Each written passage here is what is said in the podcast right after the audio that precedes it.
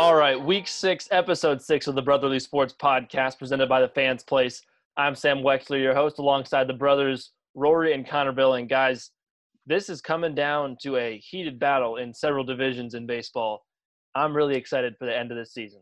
I think that's what when you get a 60 game season, you never know what's going to happen. It doesn't give teams enough time to spread out and outside of, of course, a couple of divisions here and there. So it's one of the exciting portions of having an abbreviated season. And so we'll see how it, what happens over the next week or two.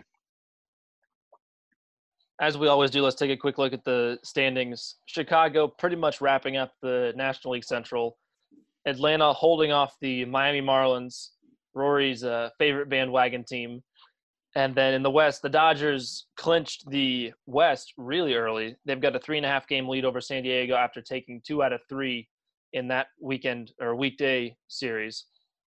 Tampa Bay holding off New York, but the Yankees stopped the bleeding and won seven straight. And then out west, Oakland has pretty much wrapped things up with a six and a half game lead over Houston.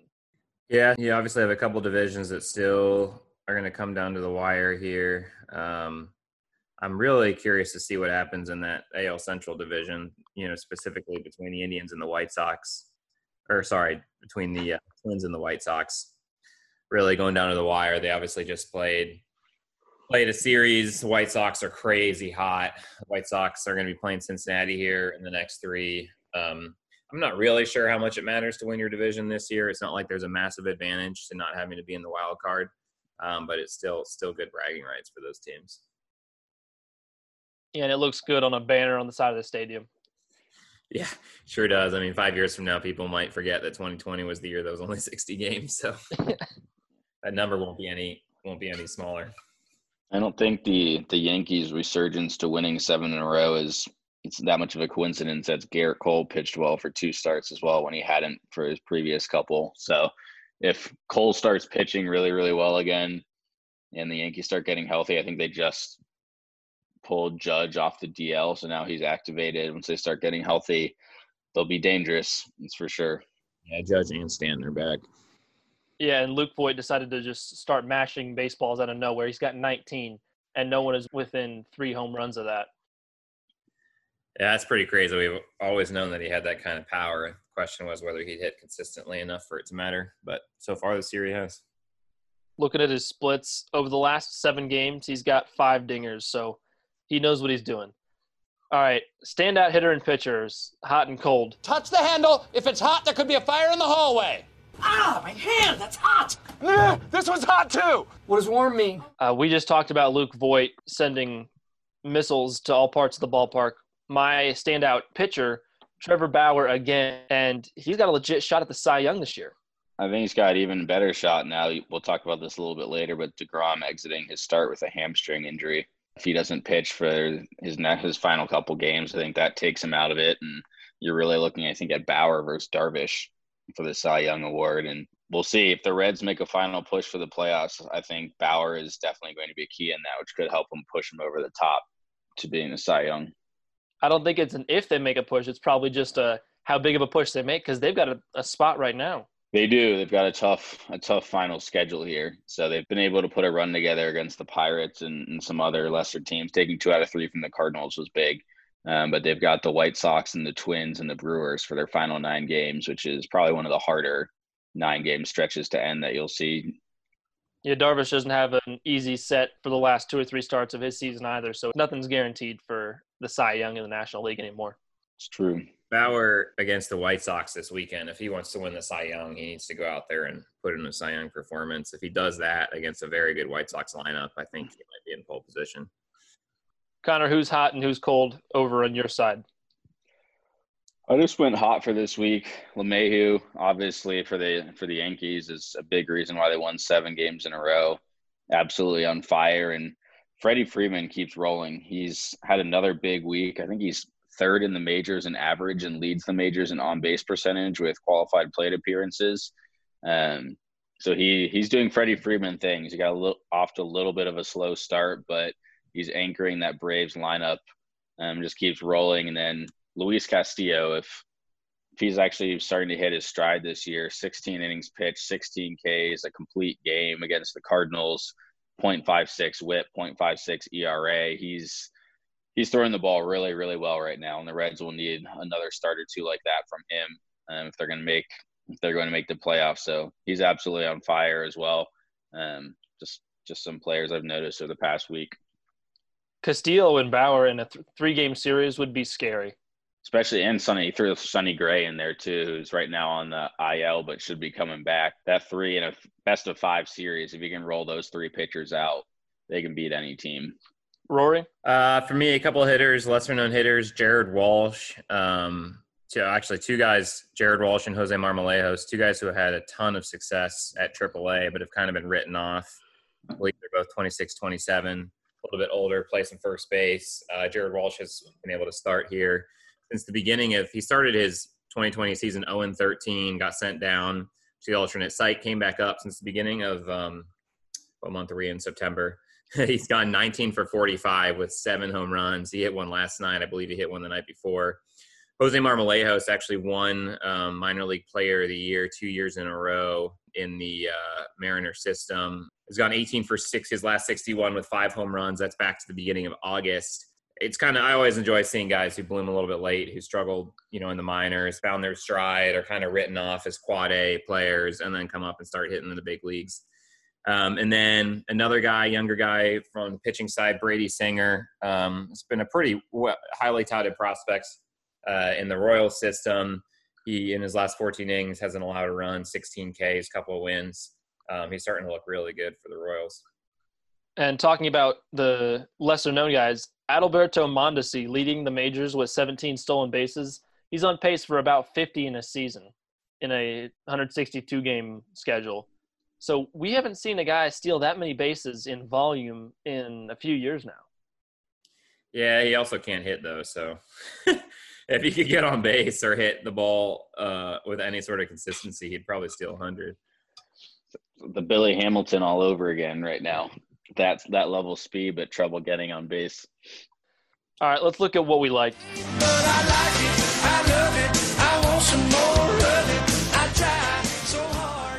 I thought it was hilarious watching Adam Eaton's beard knocking a fly ball out of his glove when he tried to make a diving catch. It's just ridiculous stuff in baseball sometimes. You don't see a football player's beard forcing a fumble, and that's just baseball. Somebody's beard pushing the ball away. I don't know. Did you? I don't know if you saw it too a couple weeks ago. It reminded me, you Darvish pitching actually knocked his own glove off of his hand as he was pitching, and then he just looked around like someone else did it to him. It was that's pretty funny. My um and pitching ninja on Twitter had the trail of the glove too with the ball, so there were two trails. For me, shocker, I'm gonna highlight the Marlins once again. They took four of six from the Phillies. The Phillies are a pretty good team. Um, three over 500. They only have 13 games to play. They're in a pretty good spot to make the playoffs. And I do want to remind everybody that I did somewhat predict that in our predictions article. It's not like I hopped on the bandwagon after the first two weeks. So that Marlins man Rory strikes again. I'm enjoying, I'm enjoying watching them uh, prove me right. For me, I think I think it was yesterday where Varsho for the for the Angels took a Diamondback. Sorry, took a complete face plant when he was trying to dive and catch the ball. And there's a video of him where Calhoun's just laughing at him for about two minutes because he's diving, his mouth was open, and he just went face first in the grass and just ate a mouthful of grass and missed the ball by about a foot. So it's a pretty funny video if you haven't checked it out. And then also for me, obviously the Reds winning five in a row and putting themselves squarely in playoff contention is is always good. And speaking of weird stuff in the outfield, did you guys see Eloy Jimenez, the White Sox outfielder who let the ball roll under the padding and just threw his hands up because he knew that even if it wasn't stuck, he could call a, a time and it'd be a ground rule double? No, I see that. They do that at Wrigley all the time with the Ivy. All right, let's look at some stuff that we hated. Oh, great! I hate it! Hate, hate, hate, hate music, sweet music. I thought it was just ridiculous.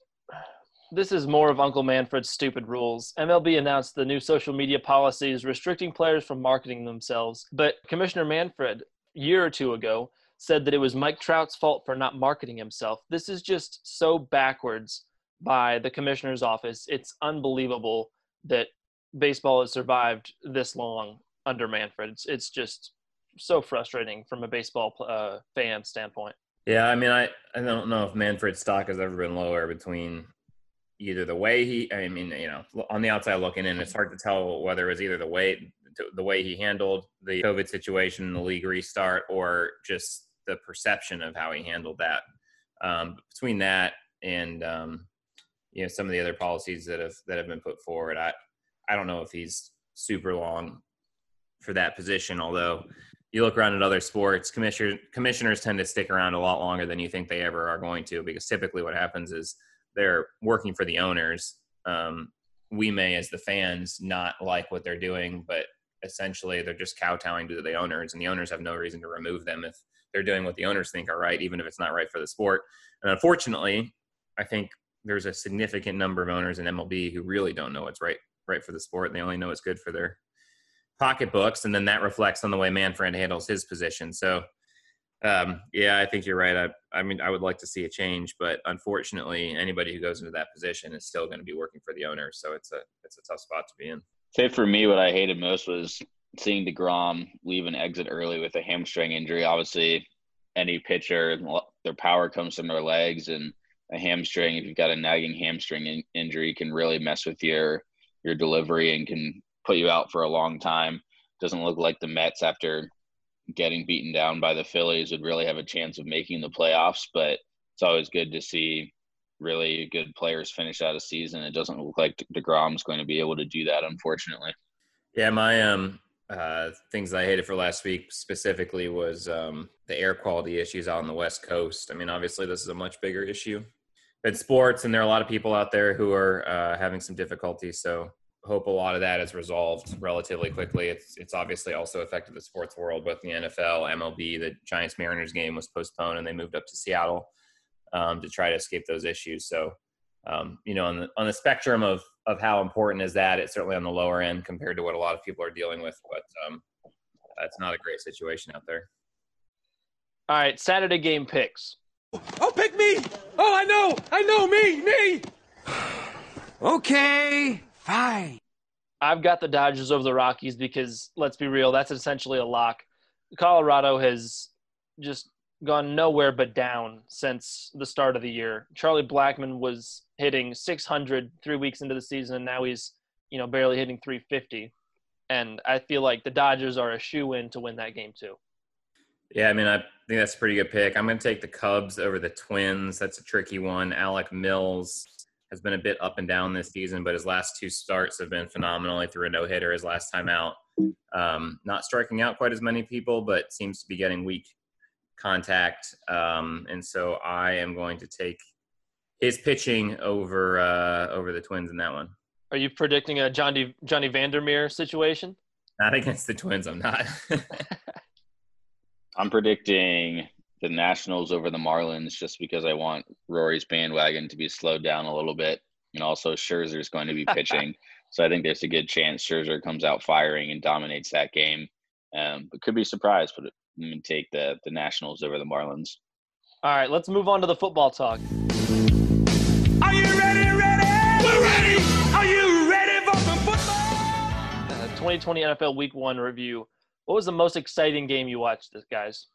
For me, unfortunately, I didn't get a chance to watch too many of the games, but I went with two of the more surprising finishes in the league for week one would be the Cardinals over the 49ers and then the Washington football team beating beating the Eagles. I think those two results are about as surprising as it gets, followed closely by the Jaguars over the Colts. So it is week one. There wasn't really a training camp. They're still figuring things out. Um, but I don't think anybody expected those results, and maybe it's showing that the immediate impact of Hopkins going to the 40, going to the Cardinals, and just giving Murray one more weapon to be able to throw to, um, or maybe it's a little bit of a come down for the Niners, and that they're not going to repeat as they did last year. But the Washington over Eagles is probably the more shocking of the two. There, the fact that they've got Haskins, who's still really a first year quarterback, barely a second year quarterback all the political turmoil and what's going on in that ownership there. And they still managed to come out and beat the Eagles, who never can seem to escape the injury bug, starting with a bunch of people on the on the IL this year too. So we'll see. But those are two of my more surprising results from this past week. Yeah, all the Eagles uh, Bird Gang fans were losing their marbles after getting smacked around by the Washington football teams. Mhm. Yeah, anybody who loses to a team without a mascot is pretty sad. Although the people have been spin zoning that and saying that makes them more of a football team because they don't need a mascot to uh, be cute and friendly. Yeah, I mean, what do mascots really matter? Um, at least at the NFL level, I love them at the college level. Um, for me, let's see. I watched the Bengals game all the way through. Um, you know, for anybody who watched that, AJ Green got called for offensive pass interference on the second to last play of the game. People are saying it was a questionable call, even as a Bengals fan. I mean, I think by the letter of the law, it was probably the right call. He did extend his arms, but you just wonder if the NFL is doing the right thing by you know calling that kind of relatively borderline call at the end of the game and really changing the result. So they went from they were down three that would have won the game for them, got pushed back ten yards, and of course in the most Bengals fashion ever, Randy Bullock comes in and misses a, a chip shot and then pretends like he's injured immediately after to make it look like Yeah, they picked the wrong leg to complain about when the media talked about it. it's just unbelievable. Yeah, I don't know if you could come up with in your own imagination a more Bengals ending to a game than an offensive pass interference call to go from winning by four to needing a game tying field goal to missing the field goal to your field goal kicker pretending to be injured and messing up when discussing to the media because he was faking the injury the entire the entire time so he wouldn't be as embarrassed. Oh uh, my gosh. Literally defines Bengals fandom in one paragraph. Man, the Bengals and Browns seem a whole lot alike. To be fair, though, the thing about being a Cincinnati fan is your teams actually give you a lot of hope with relative frequency. You go through periods of four to five years of just being terrible, and then you go to through periods of four to five years where you either make the playoffs every year or you get close, and then you just get chopped up at the knees every time because none of the Cincinnati teams can ever actually win a game in the playoffs. So I think it's actually worse than Cleveland, where you just know you're going to lose every single year without fail. even though you're overhyped. Yeah. The good news with the, the that about that Bengals game though is that last drive, Joe Burrow looked very, very, very good. I mean, he he looks every bit like he was worth the number one pick. The question will just be, can they surround him with enough talent to do anything with it over the next four or five years? All right, let's move on to the storylines we're looking at in the NFL. In the same vein, talking about the Cincinnati Bengals, how long until Joey Football, Joe Burrow, gets tired of the Cincinnati shenanigans and says something questionable in the media or posts something on social media? Is he gonna get pissed? To be fair, I think I actually think Zac Taylor is a is a good um, head coach, and I think Zac Taylor and Joe Burrow will probably do probably do very well together. Um, and I think they'll get him over the ne- in the next draft and maybe the next offseason they'll get him a little bit more talent and the Bengals will probably be relevant next season. If I had to guess, I think they've got just enough to, to sort of get there. What ends up happening is Mike Brown never makes the last move necessary to go from contending team to championship team. And I think that's what Joe Burrow is probably eventually going to get tired of, but it'll take it'll take a few years. It'll be another Carson Palmer situation. They draft a good quarterback as a number one overall, and then they get a few years where they go to the playoffs a bunch, but they never actually advance past the first or or second round because they just don't have that next level talent that you need. So we'll see. He's from Ohio, so I think that means he's gonna have a little bit more patience. This, this is nothing new to him. Um, he's a hometown boy, so I think he's got the right attitude. He's going after it, so it'll be fun to watch for the next few years. Uh, for me, it's watching Brady and Tampa at noon in New England. Obviously, Tampa went 0 1. New England went 1 0. Tampa had to play the Saints. New England had to play the Dolphins. A little bit different level of competition there. But Brady did throw a pick six in another in a second INT as well. One supposed it was a misread by Evans. So we'll see how that goes. Um, that's what I'm going to be watching. If the Patriots come out hot, playing well, and the Buccaneers don't, then all the drama and, and noise around Belichick versus Brady is going to start getting pretty heavy. But it's only week one. They Tampa does have to play in a tough division with Carolina and New Orleans and Atlanta, so it's it's going to be a little bit harder, I think, road to road to Hall for Brady on that side. But definitely watching that storyline and seeing how that unfolds. And I think I deserve a little bit of credit for my NFL predictions talking about Newton's mobility and Belichick's new play calling and play design. And there, Newton goes and runs for two touchdowns right out of the gate. I think you can always count on Belichick to basically play to the strength of his players, and he's got a lot of flexibility with Newton in the backfield there, and some of the the running backs, the pass catching, and really what they're missing is a big play wide receiver. They just don't have that right now. Um, and with Newton's ability to extend plays, you really need someone that could take the top off the defense, and that would really open up the playbook for Belichick. But yeah, I think that'll be fun to watch for sure. Yeah, what has more wrinkles, Belichick's face when he's frowning, or the playbook he's got this year, right? Absolutely. All right, Rory, your storyline. Yeah, I mean it. It somewhat similar, I guess, to Connor's in a way. I'm kind of interested in how the lack of a preseason and the way um, everything happened this year with COVID affects the season. There was a lot of chatter before the season that new quarterbacks and new systems are going to struggle to begin, and quarterbacks who are you know have the same head coach, the same system, mostly the same personnel, will probably have a leg up. Um, and I think we're seeing that. I mean, Brady. There were stretches of that game where he actually looked pretty good. There were stretches of that game where he looked really bad, and I think that's just because that team has not quite gelled together um, uh, just yet. I think game three or four, you'll start to see the real Buccaneers. Um, there's actually also an interesting stat too. The last Tom Brady has been 0 and 1 three other times, and uh, each of the three times he made the Super Bowl. So I don't think there's any reason to worry in Tampa Bay just yet. But that's just not that's not just a, a Brady and Tampa Bay comment. I mean, you're, you're, looking sort of across the league. Philip Rivers in Indianapolis did not look great, um, and I think in Colts fans are going to be worried, and I think they're going to be worried over the next couple weeks. I think he's not going to look great probably for a little while, but by about game four, I expect he'll start to look a little bit better, and the Colts may only end up ten and six, but that should be, be enough for them to sneak into the playoffs.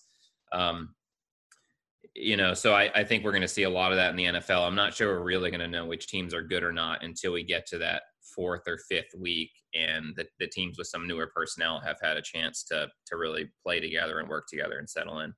Yeah, Philip Rivers was doing Philip Rivers stuff, throwing picks in the fourth quarter and collapsing. That was so frustrating to watch. I fell asleep and turned the TV off. it's definitely frustrating, but uh, Frank Reich is a very good head coach, and um, they have a very good defense. That was just a, a rough game all around, but I think the Colts will figure it out. I'm kind of surprised more people are not getting mad at Frank Reich for going for it on fourth down from inside the 20 or wherever it was. Because if they had kicked two field goals in those situations, that would have been a Colts game. Yeah, I know. And I um, remind me, what was the down? What was the distance on that fourth down? I can't quite remember. I think one of them was fourth and one or fourth and two from yeah. like the six yard line. Truthfully, though, I mean, the biggest mistake most NFL coaches make, if you look purely at the numbers, is not going for it on fourth down nearly as they should. So, you know, you're talking about if at probably a greater than 50% chance at converting a fourth and one when you've got the best offensive line potentially in the league. Um, and the difference between seven and three is obviously pretty huge. So, you know, they convert that and they score and that is the game. So, you know, I I I, I kind of hear what you're saying, but I'm I'm almost always in favor of a coach going for it on fourth and one, even at your own 25 yard line. I just Me too. Me too. So much more than people realize it does. All right, last thoughts. All right, you sad sacks. Last call. Rory, uh, Marlins man Rory strikes again. I can only guess what you're going to talk about for the next three minutes. I am going to continue beating this drum. We'll have one more of these uh, before, or the last, actually, when we do this next week, there'll be one series left before the postseason. And I expect the Marlins to have wrapped up a playoff spot by the time we record this next podcast. Let's see, Friday, Saturday. Yeah, it's going to be for them. I think they'll end up playing probably eight or nine games because of double headers. Um, that's my prediction. And then one other thing, we we um, chatted about it before this podcast, but uh, the Premier League is starting back up.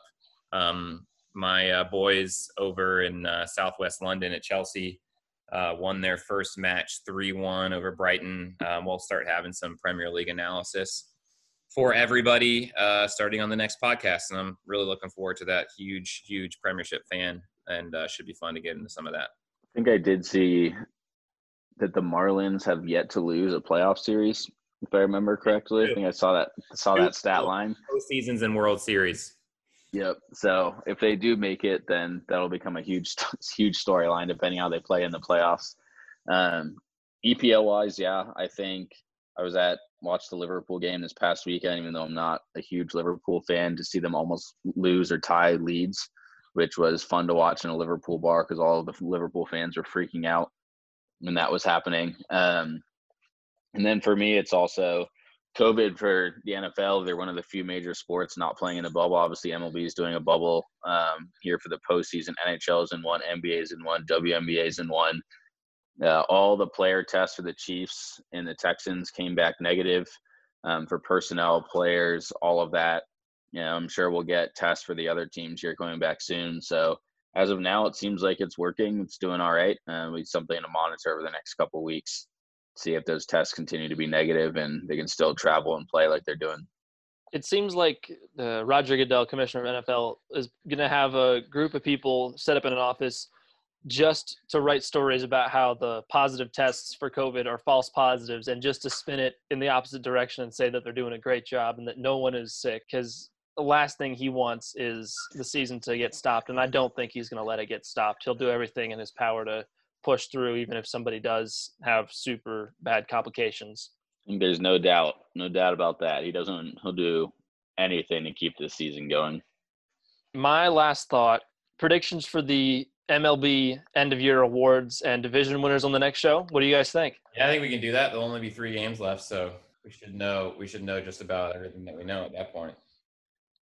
And on the next show, maybe uh, Connor and I can wear different soccer jerseys because I've got the Indy 11 and Connor's got the 06 World Cup uh, English national team, the Three Lions. We'll see. Rory, are you going to mix in a jersey too? I don't really own a lot of jerseys, somewhat surprisingly. So I, I have a I have a Reds jersey with no name on it that Connor gave me for a birthday a number of years ago. And I might actually have an England soccer jersey somewhere. I do have an uh, English national rugby team jersey that I could pull out at some point. That's probably my favorite. For those of you who are listening who don't know, both Connor and I have an English father, so our England our England roots run deep. on that note, that's week six of the Brotherly Sports Podcast. Guys, that was a fun one. I can't wait to do this next week. Looking forward to it. All right, head over to thefansplace.com slash contact if you want to talk to Rory and Connor. And go to the App Store and the Google Play Store and download the Fans Place app to make your weekly picks for players of the week and games to watch. Thanks for listening, and we'll see you in seven days.